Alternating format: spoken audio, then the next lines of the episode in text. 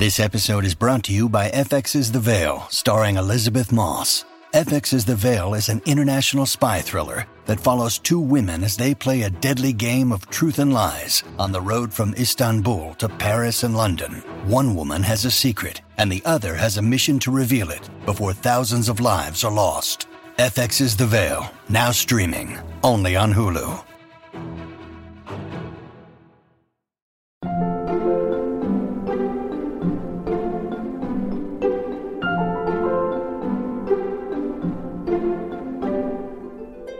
What I love about editing is that you get to dip into different people's voices as an editor and kind of help them craft their vision. You know, if you wanted to be a, your own creative voice, you'd have to be a director. like, you shouldn't be an editor, I think.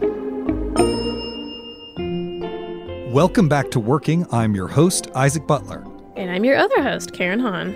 Hey, Karen, it's been a minute. How are things going out there in LA? I know it's been a while since we recorded together, uh, but things are going all right. You know, uh, normal LA stuff. Oh, yeah? Yeah. Are you aligning your chakras and finding a guru? Yeah, I'm getting really into crystals. Amazing. Uh, so, whose voice was that we heard at the top of the show? Uh, so that was Stacy Moon, an incredible editor who most recently worked on the Nathan Fielder show, The Rehearsal, and the film Honk for Jesus, Save Your Soul. It's been a while since we've had an editor as our guest on the show, I think. So, what, what interested you in speaking to her particularly? Well, I'm just a huge fan of her work. She's also worked on shows like I Think You Should Leave with Tim Robinson, which is one of my favorite things to come out of Netflix ever. Um, she's also worked on Portlandia, she worked on The Chair, Moonbase 8, and the list just goes on and on and on. Right. And you actually talk a little bit about I Think You Should Leave uh, Mm-hmm. uh, in the episode and talk about probably the show's most famous sketch, the Hot Dog Man sketch. But in case our listeners don't know who Hot Dog Man is or what that sketch is, could you just explain it for them? Yeah. Um, so you've probably, I'm going to guess that even if you haven't seen the show, you've seen the meme, which features Tim Robinson dressed in a hot dog costume, being like, We're all trying to find the guy that did it. And the context is that he's just crashed a hot dog shaped car into a shop and is trying to deny culpability despite being dressed like this. Amazing. And are there any uh, Slate Plus goodies this week? Yeah, so Stacey and I talk about the fact that she actually designed the little intertitles for I Think You Should Leave, as well as the value of having kind of a bigger skill set than you might necessarily think you need for your job, as well as like a bigger breadth of experience. Well, that sounds great. And if you're a Slate Plus subscriber, that bonus segment will be waiting for you at the end of this week's episode. If you are not a Slate Plus subscriber, well, here is the moment where I'm going to try to convince you to become one. Slate Plus subscribers, they get all sorts of goodies. They get bonus segments like the one Karen just talked about. They get full access behind the paywall on the mothership site, and you get to go to bed at night knowing that you've done something to support what we do right here on Working. Go to slate.com slash working plus today to sign up. Now let's listen in to Karen's conversation with editor Stacy Moon.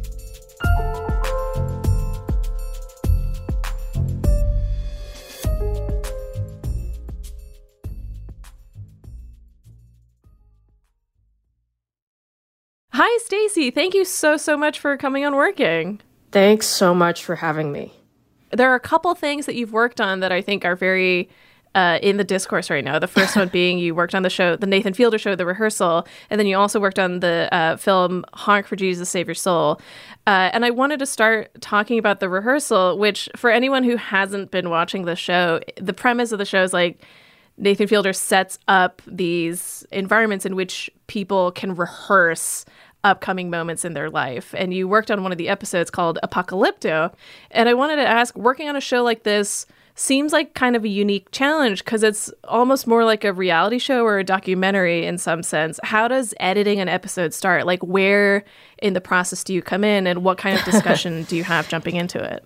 Yeah, it's like an unscripted show where they just have hours and hours and hours of footage. Um, I will say, and you can sort of tell in the way the show is constructed that the producers, the writers, Eric Notarnicola, and Carrie Kemper and Nathan, they uh, take great care to react in real time to like what's happening and the people they cast and seeing like what kind of things they might draw out of like the real very real people that they cast and so mm-hmm. they're kind of rewriting the story and the situations as uh, things are happening and so um, yeah and by the time they've shot some of these scenes we we do get like outlines of stuff as like our quote unquote scripts mm-hmm. that say well these are sort of like the beats of our story that we want to try out in the first edit. And so we'll just kind of go off that.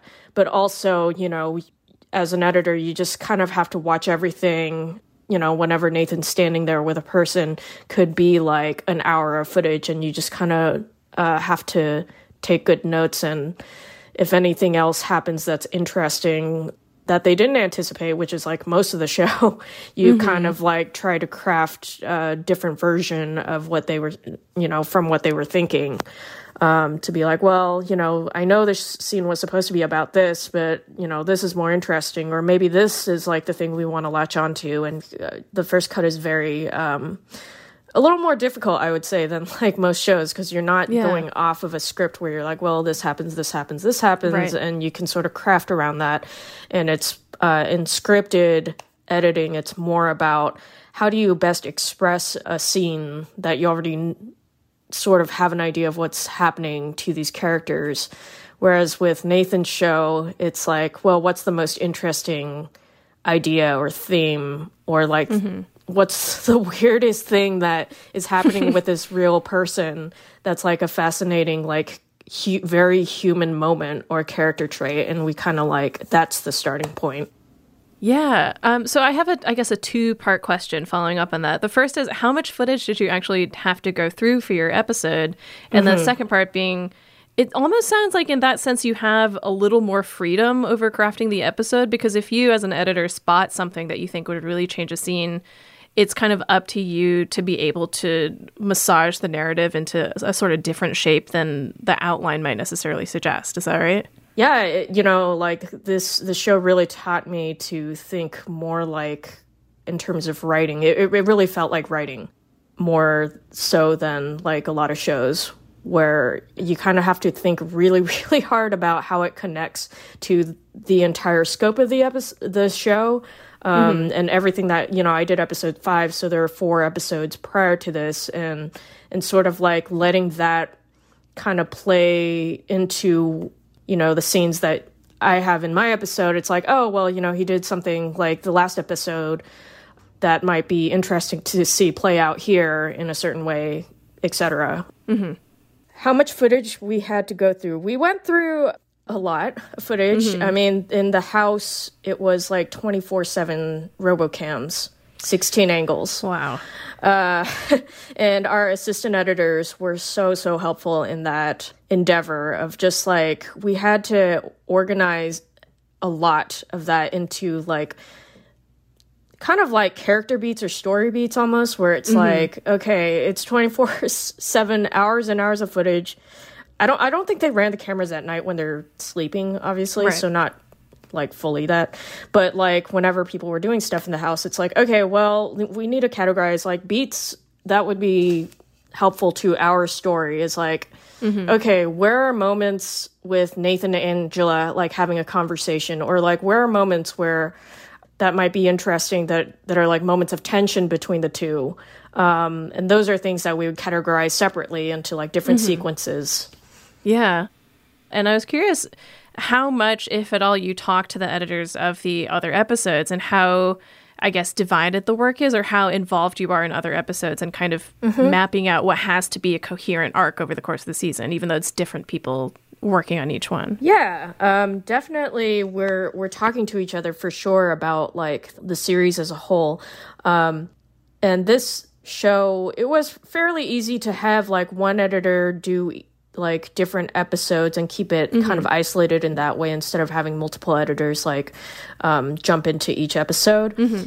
And our process was that we would assemble an editor's cut. It's called the first cut, and you know show it to Nathan, and uh, Nathan would come in work on the ed- episode with each editor, and mm-hmm. then we'd screen the episodes with everyone um, the other two editors, and Eric Notarnicola, who is uh, one of the writing producers, who is here uh, in the edit with us. And then we would all discuss the episode and like give feedback um, as much as we can about what we mm-hmm. think is working, what's feeling weird, what's feeling, oh, that feels kind of like disingenuous or fake, maybe, or like maybe this feels too engineered or something. Like, mm-hmm. so we did have that problem sometimes where people would say real things and we would think, well, that's like, that feels like not a real person would say that and, and, it'd be like no it's uh, that's actually what they said and we, yeah. we fight very hard in the edit to like um, make sure everything had that authenticity i guess mm-hmm. um, and then usually you know nathan being is like smart and like astute as he is about everything, he uh, he would be able to kind of keep track in his head, um, like the bigger picture details of what works mm. in each mm. episode. And I think he was kind of like the linchpin of like seeing that the whole vision of it like worked all together. And yeah. he'd be kind of like the guiding light of like when we're just kind of in the weeds of the footage, you know, going, is this moment interesting? Does this like beat of their conversation have anything to do with anything. And I think like Nathan and, and, Eric were really good about being able to say yes or no to things mm-hmm. that we would like find and come up with. Yeah.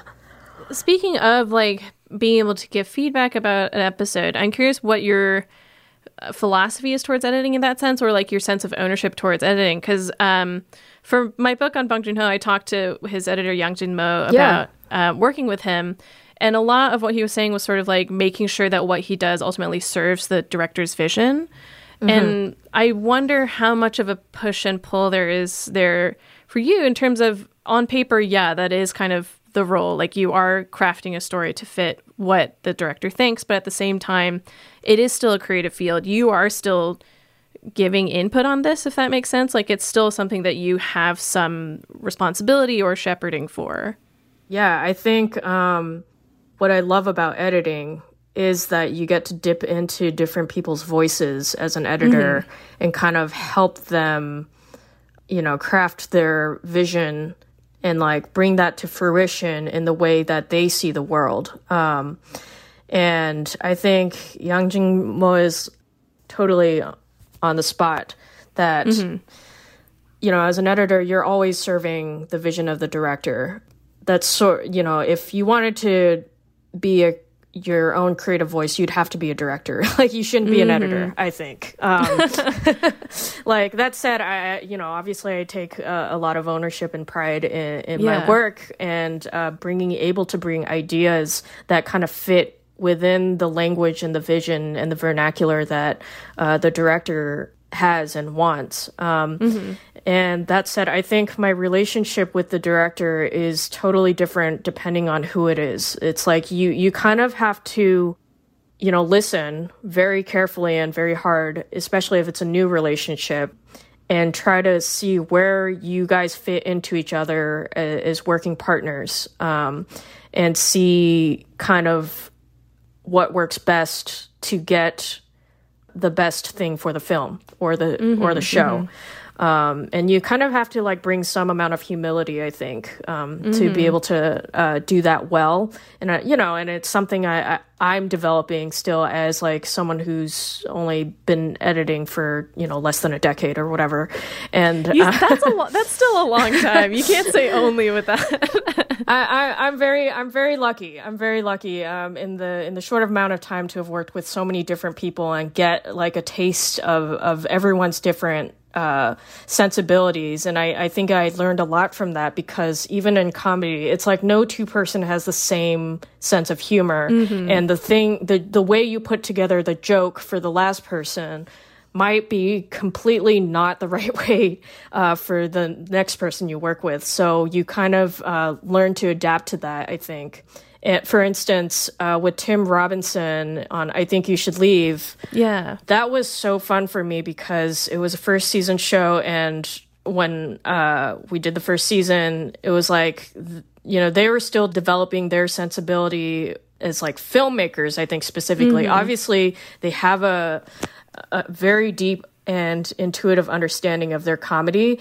And I think Yeah. translating that um, to sketch comedy was like so fun for me to like have a bigger hand in. You know, that's a sketch comedy show where the editors pick the music. The editors like Really? yeah. And so, you know, it, oftentimes in like sketch comedy, because it's like a tighter budget, they usually don't have like a, a composer. And oftentimes it, it's it, it only makes sense though that the editors choose the music in sketch comedy because so much of it is musical and like has to do with like the timing and the it- whatever genre they're spoofing sometimes or like it, it, it all goes together with the editing so i actually very much enjoy like picking the music and stuff uh, for Yeah. that stuff I'm I'm curious. Um, since you mentioned like being able to sort of be in the process of like figure out what the tone or voice of I think you should leave was like, is there a particular sketch that stands out in your mind as like one where you're like, oh, this kind of cracked it, or like this one I can remember like sort of figuring out what it's supposed to look like. i mean the hot dog one is like Yeah. Someone drove a hot dog shaped car through the window. Driver's gone. Somebody call the cops. We need to find that driver. They could have killed someone. Whose car is this? Yeah, come on. Whoever did this, just confess. We promise we won't be mad. What? Well, close our eyes, just take your car and get out of here. Sir, that's clearly your car. Wrong.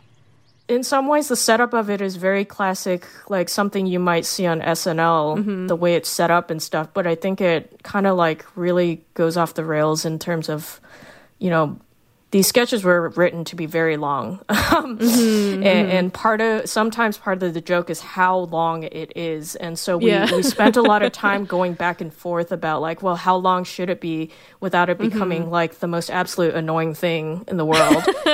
Versus how long can we be or like repeat a certain phrase or a joke or come back to a thing and have that be funny how many times he says something. Yeah. And I think the hot dog sketch was great in that he has this like extremely long monologue at the end that Mm-hmm. kinda, while he's like stealing suits from the sh- the shop. We've been sitting here talking all day, and you all never bothered to learn my name. We're so buried in our phones. Instead of giving someone a real smile, we send an emoji. and I think the music choice too was something that really clicked in to you know a very common moment you see in that show where the character that's being bad has like some heartfelt speech for some Yeah. whatever god awful reason Yeah. and you always have to like score that with like the most sincere heartfelt like piano music and it's for whatever reason it happens to work Yeah. We'll be back with more of Karen's conversation with Stacey Moon after this.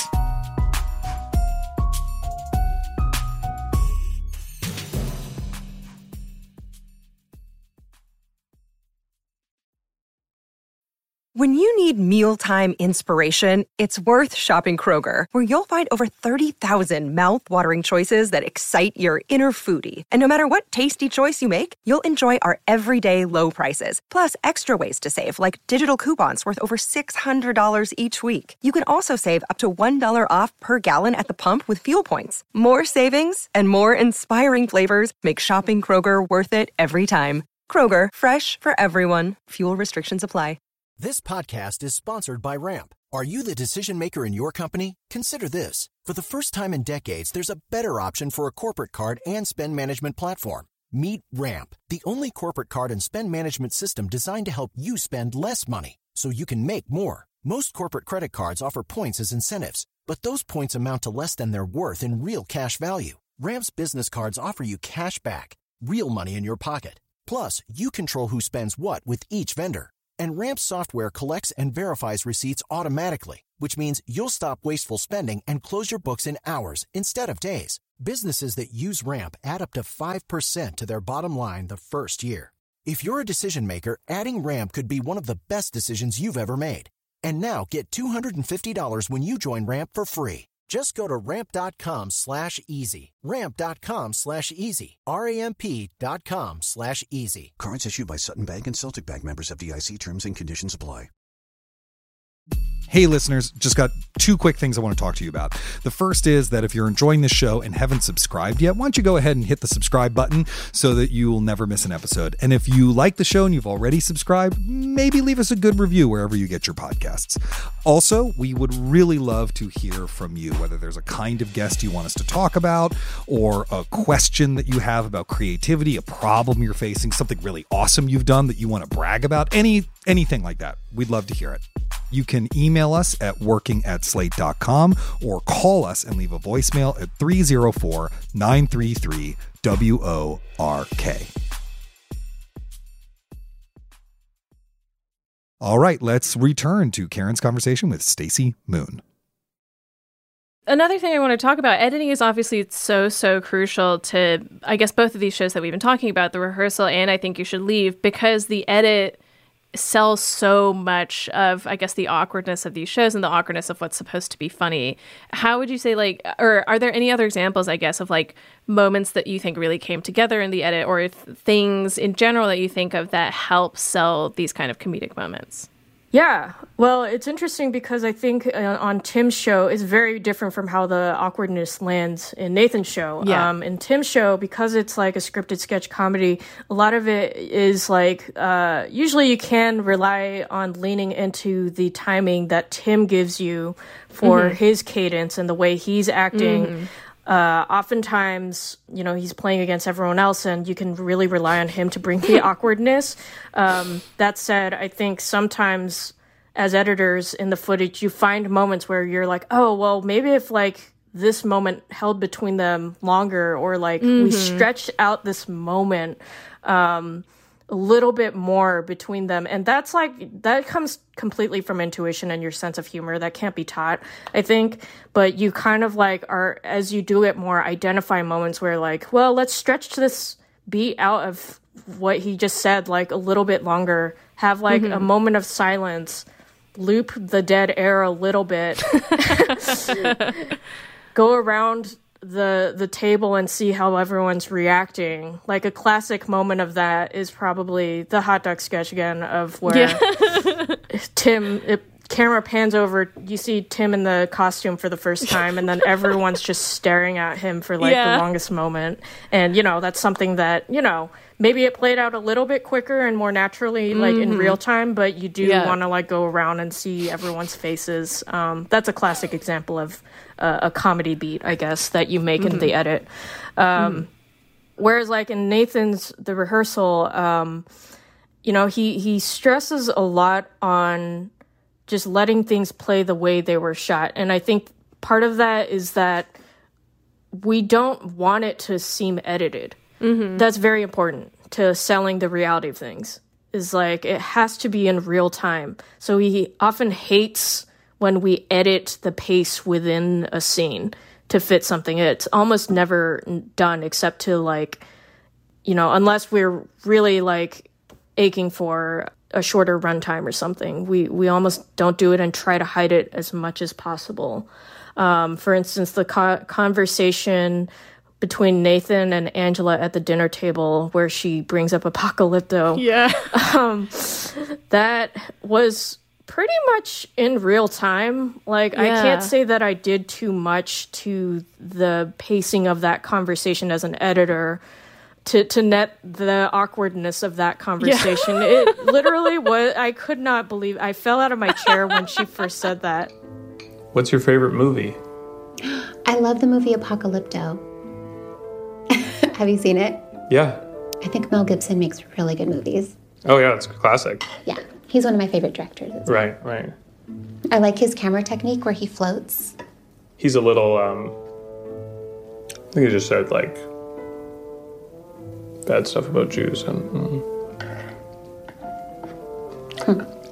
and it just like was like well we have to keep that even though like he he really was just trying to change the conversation that's not like a moment he scripted or anything like yeah so in that example and like a lot of examples in the rehearsal it's like we don't try to like stitch together line by line like conversations that are weird it's just like we find the moments that are weird and they've Yeah. so good about crafting these moments in real time as Mhm. a person on camera to like push a conversation certain ways and nudge it in directions um and you kind of like lean more into that i think on that show so yeah, it was interesting because I learned that from like talking to Nathan at the beginning of the process. He was like, don't, you know, he hates cutting between two camera angles where like, oh, it was like at a wider shot before. Why are we suddenly tight on this? Yeah. uh, when we come back to him, it's like we should have like either seen it zoom in or like, you know, we don't want to feel that time jump where it's like, oh, this was obviously like a jump in time.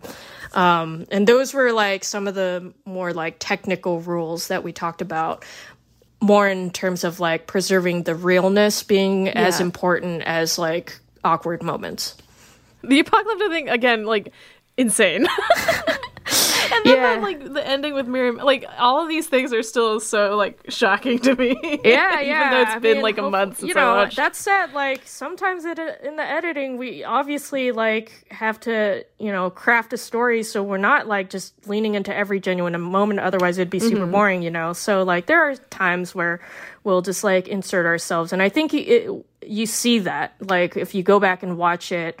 Um, you see where we we've like stitched something together or like Mhm. and i think the the show is very uh, um open about this is you should suspect anytime there's vo like he's such an Mhm, mhm. unreliable narrator like yeah you you should like pick out those spots where he's uh you know telling the story of what happened and then it cuts to something happening you know yeah. those are always like suspect yeah. and hopefully we you know like we try to do it in a way where it's like convincing enough like that it's i within the tropes of reality television or like a documentary where you know you just kind of take for granted what Yeah. the vo is saying and is telling you as truth yeah. um and so you know i think we utilize that a lot in that show of like selling an idea or selling that something is happening when it's not or something is happening when or someone feels a certain way when you know maybe they're not or maybe you know you don't know um, yeah. for real like the full context of things and i think obviously the show's a commentary on that in a big way So let's talk about the movie you just worked on, uh, Honk for Jesus Save Your Soul. Can you talk about the difference between editing a movie and editing a TV show? Yeah, I, I think I, I because I was from TV, I, I Mhm. definitely had a little bit of an insecurity going into like this big film, um, and I kind of tried a lot of different stuff before I would show it to them, and kind of kept my mind open though. And you know, part of what's exciting about like a film is that it's not beholden to commercial interests as much. I mean, Yeah. it still is obviously um, when you have to make the money back in a big way. Yeah. But um, it's a little more l- looser where you don't have a network breathing down your neck about stuff, and it's not as like a controlled environment where it went through so many different like hands and drafts and Mhm, like mhm. green lighting processes to get there, and you kind of want to like the the best thing to do for the film is to trust the director and trust the vision of it and know that it's not beholden to any other language other than uh, what the director feels and wants to develop. And Adamma's you know she was like a first time uh, feature director. She's Mhm. directed shorts before. And so it was a really fun process to kind of like figure out the things that worked for her and her sensibility as like a Mhm. filmmaker of like well how long do we want to like stay on this uh, line? Or like how long do we want to hold on this person? And like what does that mean for like the bigger picture of the film?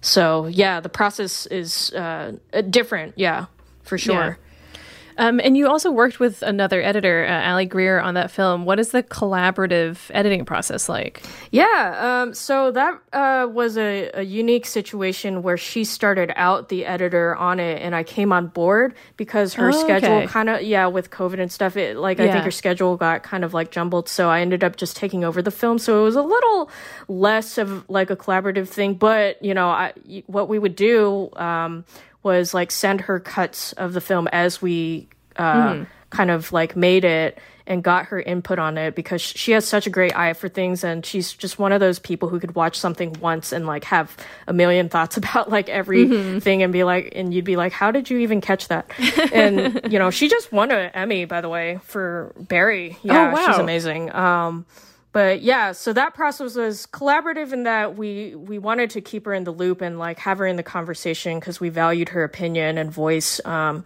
in in the room. So we would send her cuts every now and then to be like, well, what do you think of how we cha- rearrange this? And she had yeah, some great yeah. ideas about like rearranging scenes and stuff. So yeah, yeah. Um, I also think editing is such a funny craft because I feel like when it's done really, really well, you don't really think about it. But then when mm-hmm. it's done badly, like I think about that clip of like it's like Taken Two or something where Liam Neeson's trying to jump over yes, fence and I've it's like forty that. cuts to like it's amazing. yeah, I mean, I, I very much stand by the philosophy that like if you're doing a good job as an editor, you're not drawing attention to yourself. You're yeah drawing the audience into the characters and the story and um you know, the moment you start doing something fancy with the edit that feels like it's more about look how fancy the editing is, that is fraught, I think. You have to really think it through and know what what it gives to the film itself. Um, on the flip side of that, if it's bad editing, it can really be a number of things, I think, going on and is more subtextually revealing of what's happening with what the shoot yeah. was in yeah. a way you know kind of like you watch the room and it's all about the subtext of what the hell happened on that film set you know yeah yeah um, and yeah sometimes it can't be helped as an mm-hmm. editor you just have to own that you you committed to something that yeah where the footage turned out to be a little dicey and you just do your best to get through it mm-hmm, mm-hmm. um and it's an unfortunate position where oftentimes the editor is the first person blamed and fired. right. Yeah. uh, yeah. I, I do think, you know, I, I, think on some of the editors I, I truly, truly admire and think well of. And I, I'm certain that like some of them have been fired, you know, from the biggest films just because of whatever reason, something not working or, you know, and it's more often than not out of out of their hands. right, right. it's like, like, they're well, getting gave me something that's like unworkable. Yeah. Um, at like the you same gave me time, half of the jigsaw puzzle. What right. do I do with this? Exactly. Yeah. At the same time, it's never ever a good idea to blame the footage. You know? Yeah, yeah, yeah. In, in the room, and, and I think that's also a good practice. Is like as an editor, you have to be kind of a therapist and soothsayer. Um, in the room That's to be like tough well, skill to cultivate. Yeah, yeah, and you know, I think everyone has their different approach to that part of the job mm-hmm, of just mm-hmm. being the the voice in the room that says everything's going to be okay even when it's not. Yeah. um, so, so I think there's sort of an, an obvious element to which is like if you're working on a group project and something looks bad, like everyone has a little bit of a hand in that. But I'm curious if you can go a little further into what you mean when you say like when you see a bad edit, it suggests that the problem is kind of bigger than that. When you see a bad edit, it means you're taken out of the story for whatever reason, right? You're like, mm-hmm. why are mm-hmm. you cutting there? Or like, what? what happened that you have to cut to all these bad moments or you know something sticks out about the moment it's it's right viewers are very astute, especially nowadays, where it's like when something doesn't work, you feel it like right away in your gut, even if you don't know what's happening. That's like making you feel that way. And at the essence of it, it's because the character or the story is being compromised because of the filmmaking mm-hmm. being bad for whatever reason. And for instance, it could be bad acting. Like why why is like the acting so weird in this moment? Or like it could be why did they cut the action this way? Like mm-hmm. why why are we cutting to this super wide angle when it doesn't make sense to do that? It's because like filmmaking balances so many different things going on at once. And so Mhm. when a movie is good, it's actually a true miracle. like it's a real miracle when anything's actually good. Yeah. And um I think that's what's happening when you see a bad edit is that something went wrong. Either Yeah. one shot or a couple shots or that whole day of shooting, something went wrong that or like the entire production that, you know, maybe like the actor who was supposed to be there didn't show up and so they just grabbed an extra to like do this line and now it's bad or like the star was in a really bad mood for whatever reason so they Mhm. just didn't give their best performance or they just didn't know the lines. So they're just repeating the same lines but doing the wrong movement as they're doing the lines or like the continuity is weird. Like someone showed me a clip of some TV show where two characters are having a conversation and the guy on the bed is sitting down and he keeps picking up his left shoe and putting it on his shoe across different lines. Like that's amazing to me where the continuity of the action is like crazy and you could say that's a bad edit but it's really like a lot of other things that are bad that Yeah. came with the edit Yeah. to make it that way Yeah. all sorts of reasons why there's bad edits i think Yeah. and uh, i think for the most part it's thought through and decided by the powers that be that this is the only way Yeah. Uh, before anyone puts anything out so Yeah. i have a lot of sympathy Yeah. This has been so, so wonderful. Thank you so, so much again for coming on our show. yeah thanks for having me karen this is like so awesome and i, I love your writing i'm such a fan of you Oh, thank you.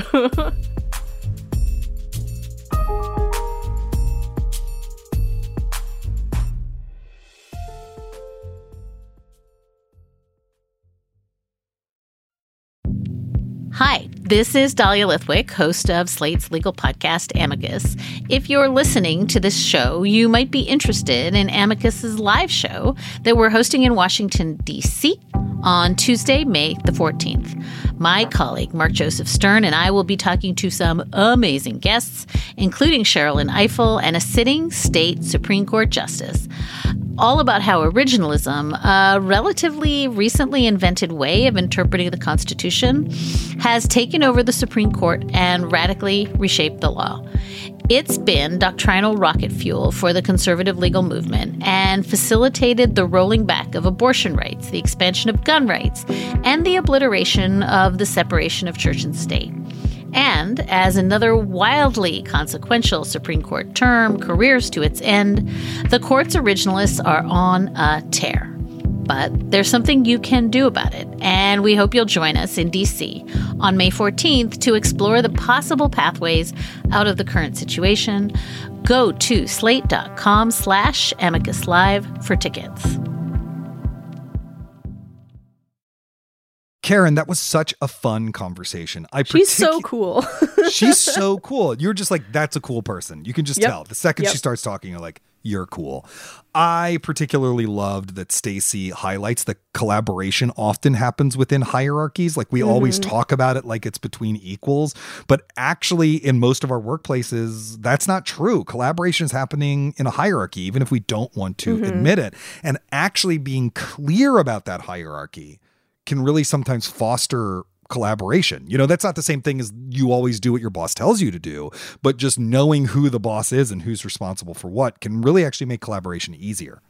Yeah, I feel like we've sort of talked about this idea on the show before, but this conversation I think is maybe the most kind of crystallized or clear version of that. Mm-hmm. Where it's really like any other group project setting where you have to learn to be mindful of other people's feelings and how to express your opinions without coming off as pushy or otherwise mean, and also sort of know what your role in the bigger machine is.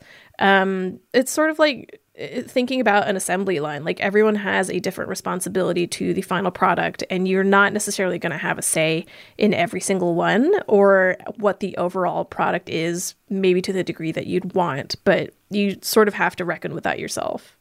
Yeah, totally. And you know, sometimes it's uncomfortable, right? Sometimes you're lower on Mhm. that hierarchy. I mean, I, I've talked to people who, you know, work with editors and and often you're leaning on the editor to tell you the truth about something that's not working, which is an uncomfortable thing when you It's have to tell really your hard boss. to do that. Yeah, Yeah. This thing you're telling me to do is a bad idea and I'm gonna explain why. That's that's like a hard thing to do, you know?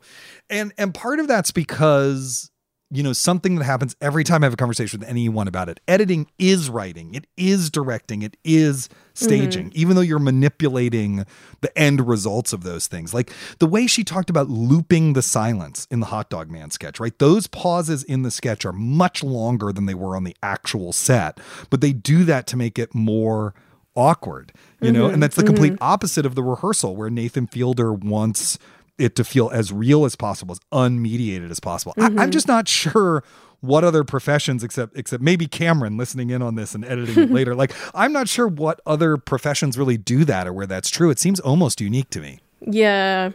She also really highlighted this thing that I've thought about quite a bit over the years, and, and I don't know if you have too. So I just want to Mhm. you know, sometimes in nonfiction, something is such a wild coincidence, or maybe actually the way you've captured it is so well crafted that people start to think it's not true. Right? Like, Mhm. think about how many times that interview she had to say the people in the rehearsal were real people. That wasn't Mhm. scripted because the show is so well crafted and so much about what is true and what is not true that you begin to wonder like, are all these people plants? You know? Um, and I was just wondering if you've ever confronted that and, you know, maybe like in telling the stories of Bong Joon Ho's career or whatever, is there your version of anti-Semite Angela turning out to have Mel Gibson as her favorite filmmaker or something? Yeah, that moment was so crazy. And I understand like why she feels the need to keep saying that because that was so much of the conversation around the show where people started to be like there's no way that this is unscripted. There's no way that this isn't manufactured in some way. And it is of course manufactured a little bit, but not in the way that some of the I guess quote unquote non-believers Yeah. thought that it truthers, was. truthers, rehearsal truthers. Yeah. Um, that said, I don't think I've ever really had to deal with that yet, luckily, because I don't know what I would do in those circumstances. Like a moment, if a moment like that is so perfect, then you don't want to take it out, you know?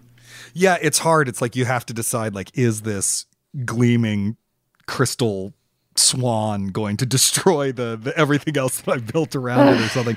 But I don't know, it's but you know, it's so funny, like, especially a lot of the things that have happened with the previous presidential administration and its fallout. Like, everyone's been like, this is so on the nose. If I were writing a movie, I would never do this. And it's like, it's real life. Like, it happened like this. real life is often on the nose. I mean, Yeah. uh, did you ever do storytelling events? Like, did you ever do a thing where you got in front of a mic and told a true story of your life to like a crowd of people at a bar or whatever? Um, I did ASCAT. Yeah, yeah, okay. Yeah. But not, yeah. So I used to do, there was a short lived period of time when I got my MFA and I was like, I'm going to be a storyteller. That's what I'm going to do. And what I learned was that I worked so hard on crafting the writing of the story that I was going to deliver Mhm. that people didn't believe that they were authentic or Mm. true or real. And I actually went on a storytelling show where the gimmick is that one of the people is lying in their story. And my story was 100% true and everyone thought I was lying. Wow. And a friend of mine who's quite good at that kind of stuff was in the audience that night. And he said, Yeah, you fucked up because you prepared too much. He's like, When I do these Mm. events, I pretend to stumble over my words and I, I actually like work in fake roughness because people need That's that to so believe it's true. And it just blew my mind. Yeah. It really like I understood nonfiction on a new level after bombing at that event.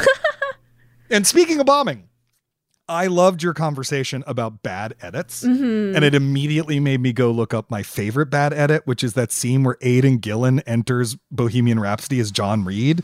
Do you know the one I'm talking about? They, Yeah, they circulated it on. Twitter. And it's a scene where you see it's like, like a legendary example of bad editing. yeah, so like the two scenes that I think people leap to immediately with bad editing are that one and the basketball scene from Catwoman.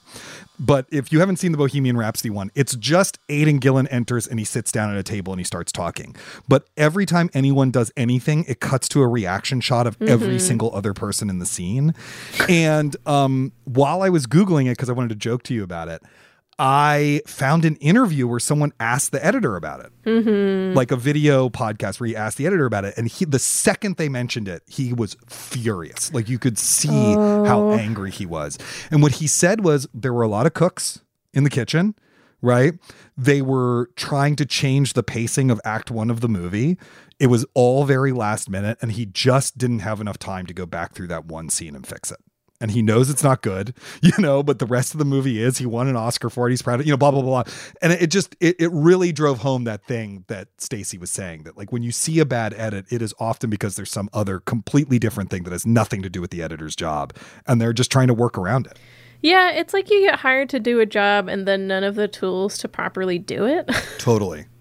Yeah, I was I did love your conversation about bad editing. And I like of course editors are as obsessed with clips badly edited things as we are. But yeah, like once you start working in a field, it's much harder to like disengage with it, I guess. Mm-hmm. Like I remember like when I first started doing film criticism for instance, like it was a lot harder to turn off that part of my brain that was like thinking about what I would say about it. Mm-hmm. But on the other hand, like I sort of knew that a movie was good or that I was doing what I was supposed to when I didn't have to tell myself to turn it off when I was just so engaged with it. Like that was when I was like, oh yeah, it's really good. I don't have to worry about it. You know, I went to a press screening of Parasite and I didn't write down a single note because yeah, I was just so enraptured yeah. by it. I was just so enraptured. And then as soon as it was over, I wrote down a bunch of stuff, right? Yeah. But like, I just didn't want to look away from the screen because actually, it's a lot of it's in the editing of that movie. Yeah. Young Jin is a genius. He's so good. Yeah. So I, I do, you know, and uh, one of the reasons why I love that movie so much is that like, oh yeah, you totally defeated the critic part of my brain. Like I just, I just yeah. wanted to watch it. All I wanted was more. I didn't want anything else. Yeah that does bring me to, you know, one of the things she talks about is that if editing's really great, you shouldn't notice it, right? Yeah. And I remember the an editor that I interviewed, I think last year, said exactly the same thing. And editors I've talked to, I mean, sometimes you notice it on purpose. It's purposely you're supposed to notice it, like you know, Thelma Schoonmaker or whatever. But yeah. you know, in Raging Bull. But most of the time, like, yeah, it should be invisible. But then like you're a critic, you're writing about movies. Do you try to pay attention to the editing while watching? Or is it like when you revisit the film, you might be like, I'm going to think about the editing this time? Or like, what is your experience of watching and, and interfacing with editing in general? I think it's sort of part and parcel with the whole movie again because there's so many things and parts that go into a movie. So you don't want to try to focus on just one thing when you're watching it, especially from a criticism angle, unless your essay is literally like about the editing of X movie. Um, that said, I tend to agree with the philosophy that good editing is invisible, but of course, there's sometimes where, like you said, like something is so well edited that you do notice, or it's supposed to be kind of a bravura sequence, so you're forced to kind of pay attention to it in that respect. Mm-hmm. But otherwise, it's almost like watching someone like nail putting together a puzzle or a Rubik's Cube, just being so, so good at putting this very, very hard thing together. It's just really fun and really delightful. And I mean, this sort of repeats what I was saying in my previous answer, but I wouldn't say editing is the main thing that I pay attention to while watching a movie because there's so many moving parts, but it's certainly a key ingredient. And ultimately, the experience that you want to have that would quantify a good review is to not think about any of that stuff at all. Yeah, totally. Totally. Well, we hope you've enjoyed this week's show. If you have, remember to subscribe wherever you get your podcasts, and then you will never miss an episode. And yes, one final reminder to join Slate Plus. If you join, you'll get ad free podcasts, extra segments of shows like The Waves and Culture Gabfest, and you'll never hit a paywall on the Slate site.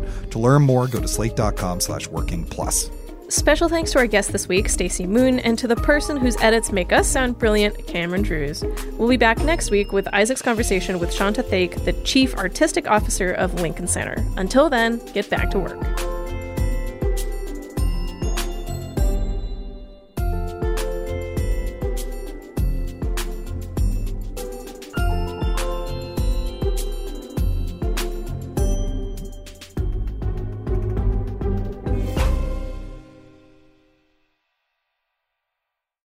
Save big money when you start your next project today at Menards. Check out our great selection of garage and utility lighting options in stock, ready to take home today. We carry everything to help you illuminate whatever project you're working on. Shop garage and utility lighting products in store at your nearest Menards. You can also view all of our entire selection of lighting options today on menards.com.